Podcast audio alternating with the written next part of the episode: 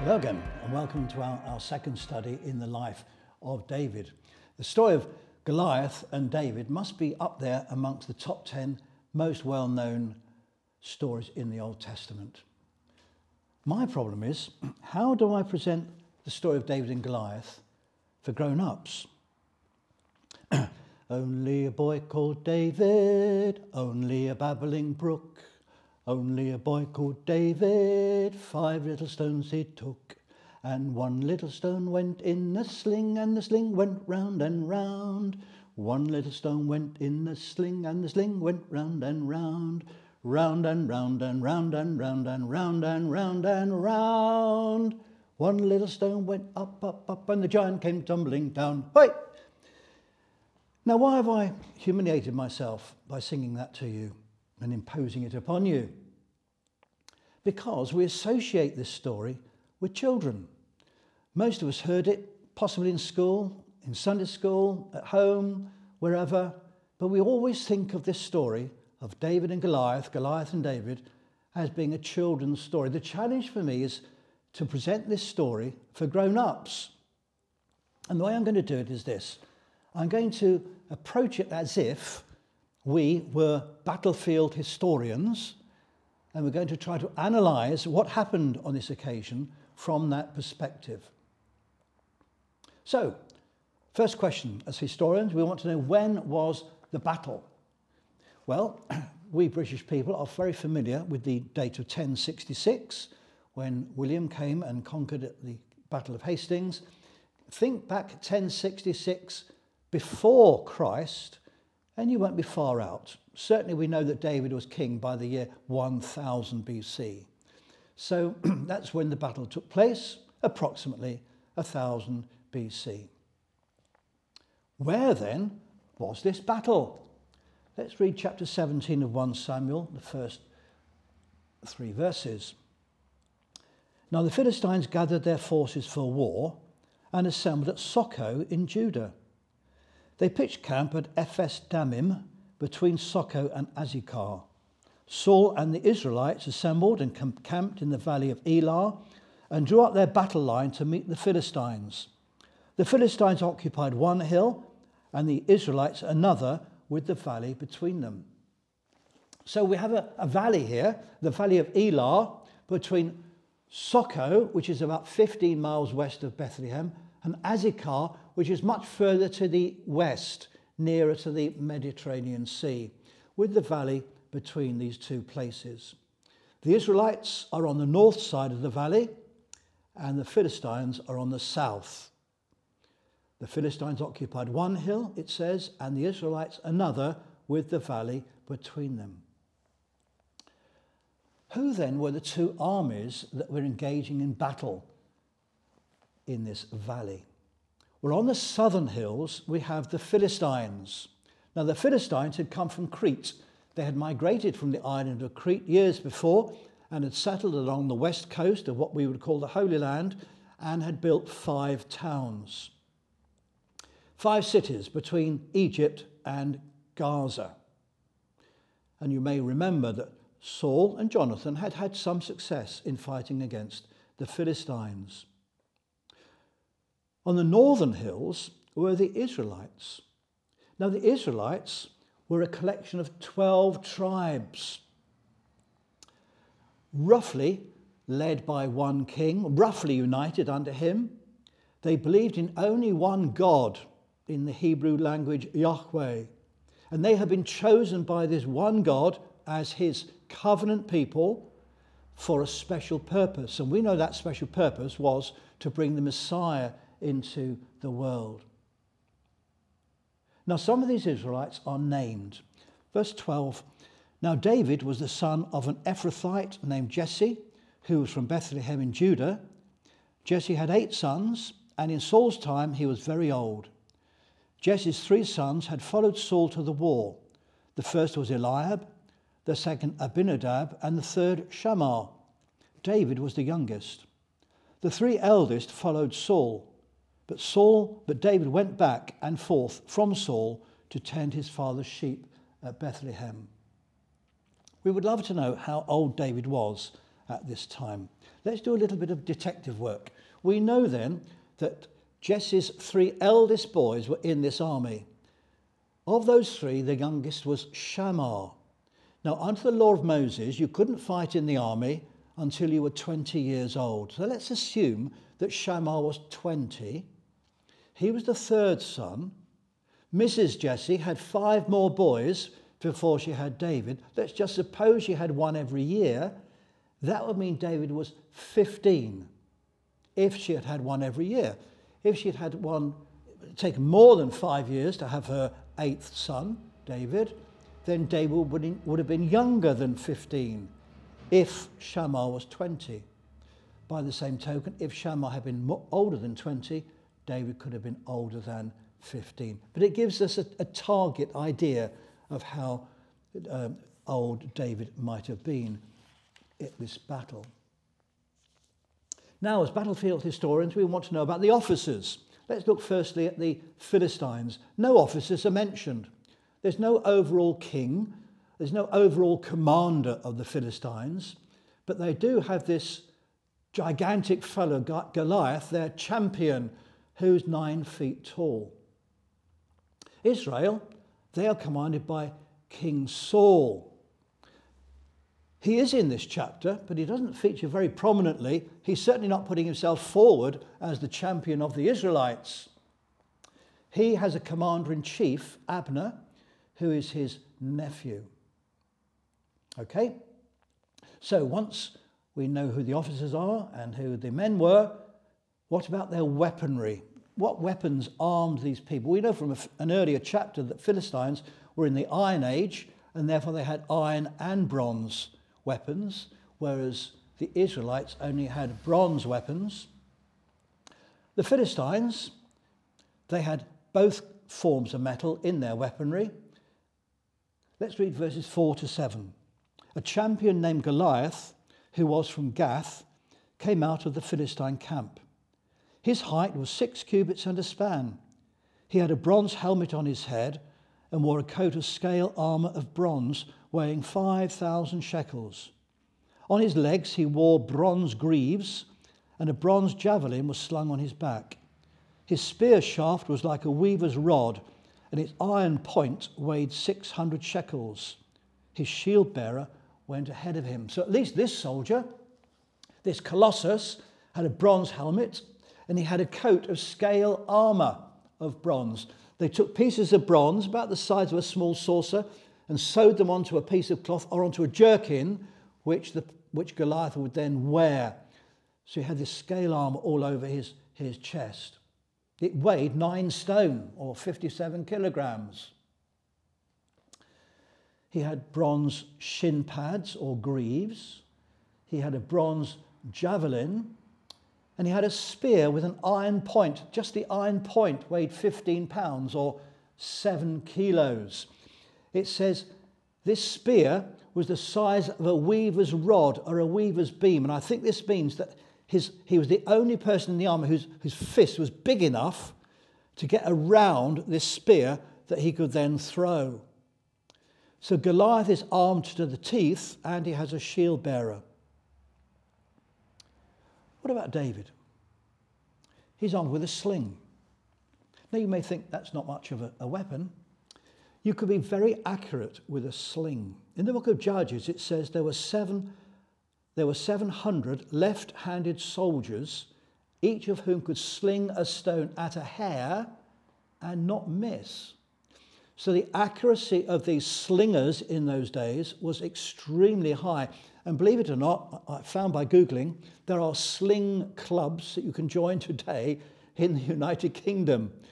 People who actually um, generate the, the, these skills and keep these skills going. And, and a skilled slinger today can sling a stone at 100 miles an hour, faster than any cricket ball has yet been bowled in first class cricket, as far as I know. The stones themselves could be any size up to that of a cricket ball. But why did David select five? Now, some people, when they're looking at their Bibles and they see a number, they always think, ah, symbolism, that must be symbolic of something. So I Googled this, and some people say, ah, the five things are faith, trust, courage, obedience, and praise. Okay? But aren't faith and trust the same thing? And why not love? Or why not patience? Or why not hope? Why choose those five? And somebody else said, no, these five stones represent the name of Jesus, the blood of Jesus, the word of God, the Holy Spirit, and prayer. Okay? But what about obedience to God? Or, or what about resurrection? I suggest to you that there's no symbolism in this at all. He chose five stones because he knew that he might miss. Oliver Cromwell trained his regiment of Ironsides, which evolved into the Coldstream Guards today, and he taught them this. He said, Trust God and keep your powder dry. In other words, your Christian men look to God for his grace and help in battle, but also, if you're crossing a river, make sure your powder doesn't get wet. In other words, there's a place for God's work and there's a place for man's cooperation as well. David's main weapon wasn't so much the sling, it was his faith in God. Look at verses 34. But David said to Saul, Your servant has been keeping his father's sheep. When a lion or a bear came and carried off a sheep from the flock, I went after it, struck it, and rescued the sheep from its mouth. When it turned on me, I seized it by its hair, struck it, and killed it. Your servant has killed both the lion and the bear. This uncircumcised Philistine will be like one of them because he has defied the armies of the living God. The Lord who rescued me from the paw of the lion and the paw of the bear will rescue me from the hand of this Philistine. Saul said to David, Go, and the Lord be with you. David was bringing to this battle his faith in God. He had experience fighting wild animals. He could deal with this colossus of a giant. David trusted that five would be enough. When the army saw this colossus champion threatening the Israelites, they were terrified. But when David heard it, he saw a theological challenge. Notice what he said this uncircumcised Philistine. In other words, that man is opposed to God. That man is not a member of the covenant people. That man is not saved in the sense of belonging to Israel. He hates Yahweh. I can trust God to deliver me from the hand of this Philistine. Okay, back as battlefield historians, let's look at the two champions. Firstly, the Philistine one, Goliath. Let me read from verse 8. Goliath stood and shouted to the ranks of Israel, Why do you come out and line up for battle? Am I not a Philistine? And are you not the servants of Saul? Choose a man and let him come down to me. If he is able to fight and kill me, we will become your subjects. But if I overcome him and kill him, you will become our subjects and serve us. Then the Philistine said, This day I defy the armies of Israel. Give me a man and let us fight each other. On hearing the Philistines' words, Saul and all the Israelites were dismayed and terrified. He's nine foot tall. He's from Gath. Remember Gath? Earlier in the book of 1 Samuel, the Ark of the Covenant had been stolen by the Philistines in battle, and they'd taken it down to their five cities, one of which was Gath and they put it into the temple of Dagon, their god. And in the morning they went into the temple, and Dagon had fallen on his face before the ark of the Lord, and his head had been broken off. You see, Yahweh had humiliated Dagon. Goliath sees this as a golden opportunity to get revenge. He has a score to settle against the Lord. The Lord had ridiculed his God. Now he's going to ridicule the Lord. He proposes trial by battle. Israel's champion should have been Saul. He was the king, he was tall, he had all the kit, and Saul had had success against Philistines in the past. But in verse 11 it says, On hearing the Philistines' words, Saul was dismayed and terrified. The best Saul could do is in verse 38. Then Saul dressed David in his own tunic. He put a coat of armor on him and a bronze helmet on his head. David fastened on his sword over the tunic and tried walking around because he was not used to them. I can't go in these, he said to Saul, because I'm not used to them. So he took them off. Then he took his staff in his hand, chose five smooth stones from the stream, and put them in the pouch of his shepherd's bag, and with his sling in his hand approached the Philistine. Saul should have been the one to be the champion of Israel, but he chickened out of it. He offered David his kit, but David refused them. Saul didn't seem to recognize David. Remember, when David was a musical therapist and an, an occasional armor bearer, he was only sent for when he was needed. Most of the time, he was back in Bethlehem looking after his father's sheep. Then he'd be sent for, spend a spell in Saul's court helping the king, and then return to his work. Saul didn't seem to recognize him at all. His job as a therapist was occasional. Now, for 40 days, we read in verse 16, the Philistine came forward every morning and evening and took his stand. 40 days, Goliath had been challenging the people and the Lord. Now, the, the number 40 does have symbolic value in the Bible. It signifies the completion of something, usually a trial or a difficulty. Remember, 40 days, for 40 days, Noah's flood kept rising. For 40 days, Moses was on Sinai receiving the Ten Commandments. For 40 years, the Israelites were in the desert, in the wilderness.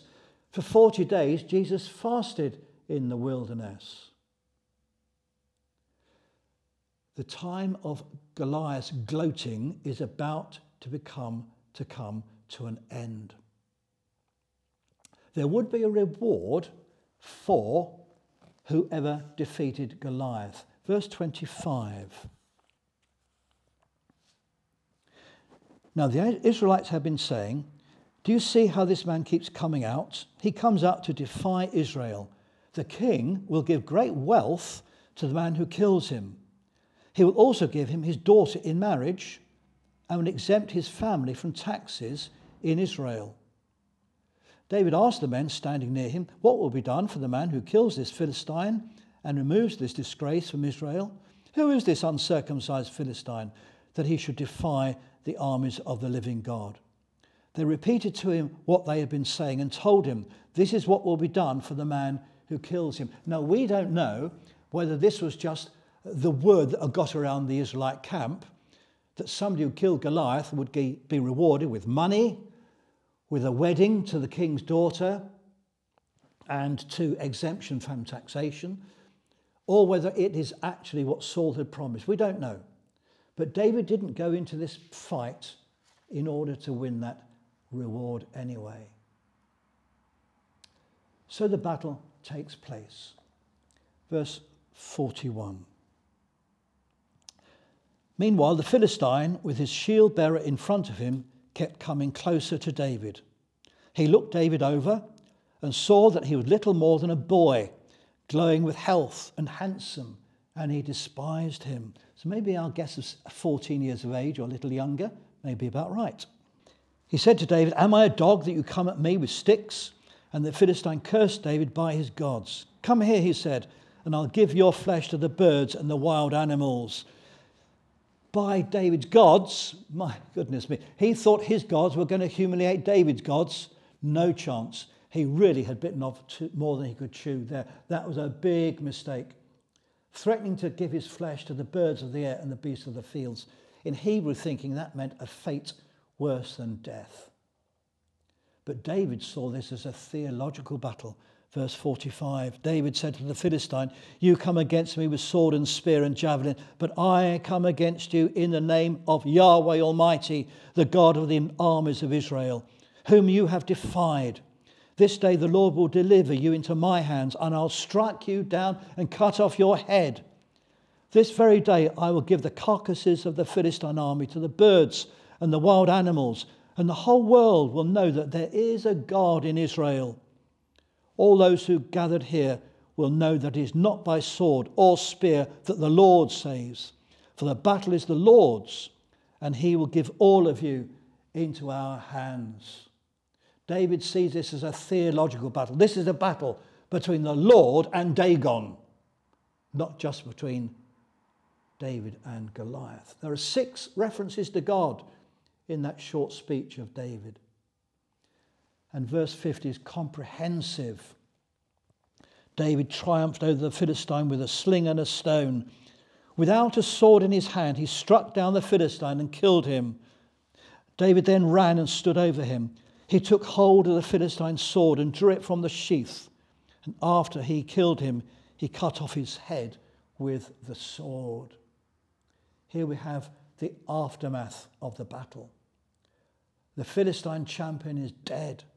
Now, he'd promised, hadn't he? Got Goliath and said, I'll be the champion. If we win, we conquer you. If you win, then we'll sub- submit to you. But they didn't, of course. Their word wasn't to be trusted.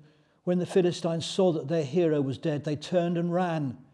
Then the men of Israel and Judah surged forward with a shout and pursued the Philistines to the entrance of Gath and to the gates of Ekron. Their dead were strewn along the Shaaraim road to Gath and Ekron.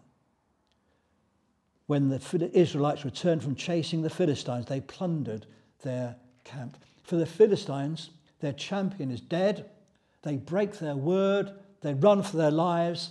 They flee back to their towns and to their cities. Militarily, the Philistines were down but not out. One battle does not win a war. The Philistines are bruised, but they're not broken. For the Israelites, they're triumphant. They pursue the Philistines back to their five towns, and then they return to the site of the battle and they plunder the, the, uh, the, the, the camp of the Philistines, all the treasures they left behind.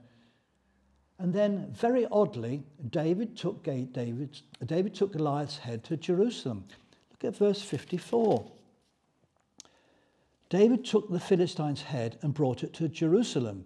He put the Philistines' weapons in his own tent. Now, Jerusalem at this time is not Israelite. It's not Philistine either. It's in the hands of the Canaanites, a group called Jebusites. So we're not quite sure what to make of this. It might mean that David took the head of Goliath, walked all the way to Jerusalem, outside its walls, and then waved it and jeered at them and gloated over them, said, This is what's going to happen to you one day. You better watch your step. Or maybe it means the head was put into storage, and then later, when David was king and they conquered Jerusalem, he took the head into Jerusalem and gloated over it then we, we can't really be, quite be sure. But just as the battle wasn't a defeat forever for the Philistines, it wasn't a total victory for Israel either. One battle doesn't win the war. They'd won one skirmish, one giant is dead, the Philistine morale is ruined, but the Israelites haven't yet defeated them comprehensively. At the end of the chapter, Saul reacquainted himself with David. Verse 55. As Saul watched David going out to meet the Philistine, he said to Abner, the commander of the army, Abner, whose son is that young man? Abner replied, As surely as you live, your majesty, I don't know. The king said, Find out whose son this young man is. As soon as David returned from killing the Philistine, Abner took him and brought him before Saul, with David still holding the Philistine's head. Whose son are you, young man? Saul asked him. David said, I am the son of your servant, Jesse of Bethlehem. Saul had forgotten so much. But let us not forget what Hannah had said in chapter 2 in her psalm God will guard the feet of his saints, but the wicked will be silenced in darkness. It is not by strength that one prevails. Those who oppose the Lord will be shattered. Now, what's the overarching point of this chapter? It's a central chapter to us, one of the most famous ones in the Old Testament. It's never even mentioned in the New. It even comes halfway between Abraham and Christ. Abraham roughly 2000 BC, David 1000 BC, Jesus at the year 0 BC, if you follow my drift. Right in the middle, here is this chapter, and it's never mentioned in the Old Testament. But it teaches us a lot. God's people can do nothing to save themselves. Their God is being insulted and despised. They have an enemy whom they can't overcome. They need a savior, and they get a savior in the person of David. And Jesus, of course, is commonly known as the Son of David. This chapter is about Jesus. This chapter is about the Son of David. This chapter is about the victory of Christ. Our Savior Jesus defeats Satan, defeats sin, defeats hell.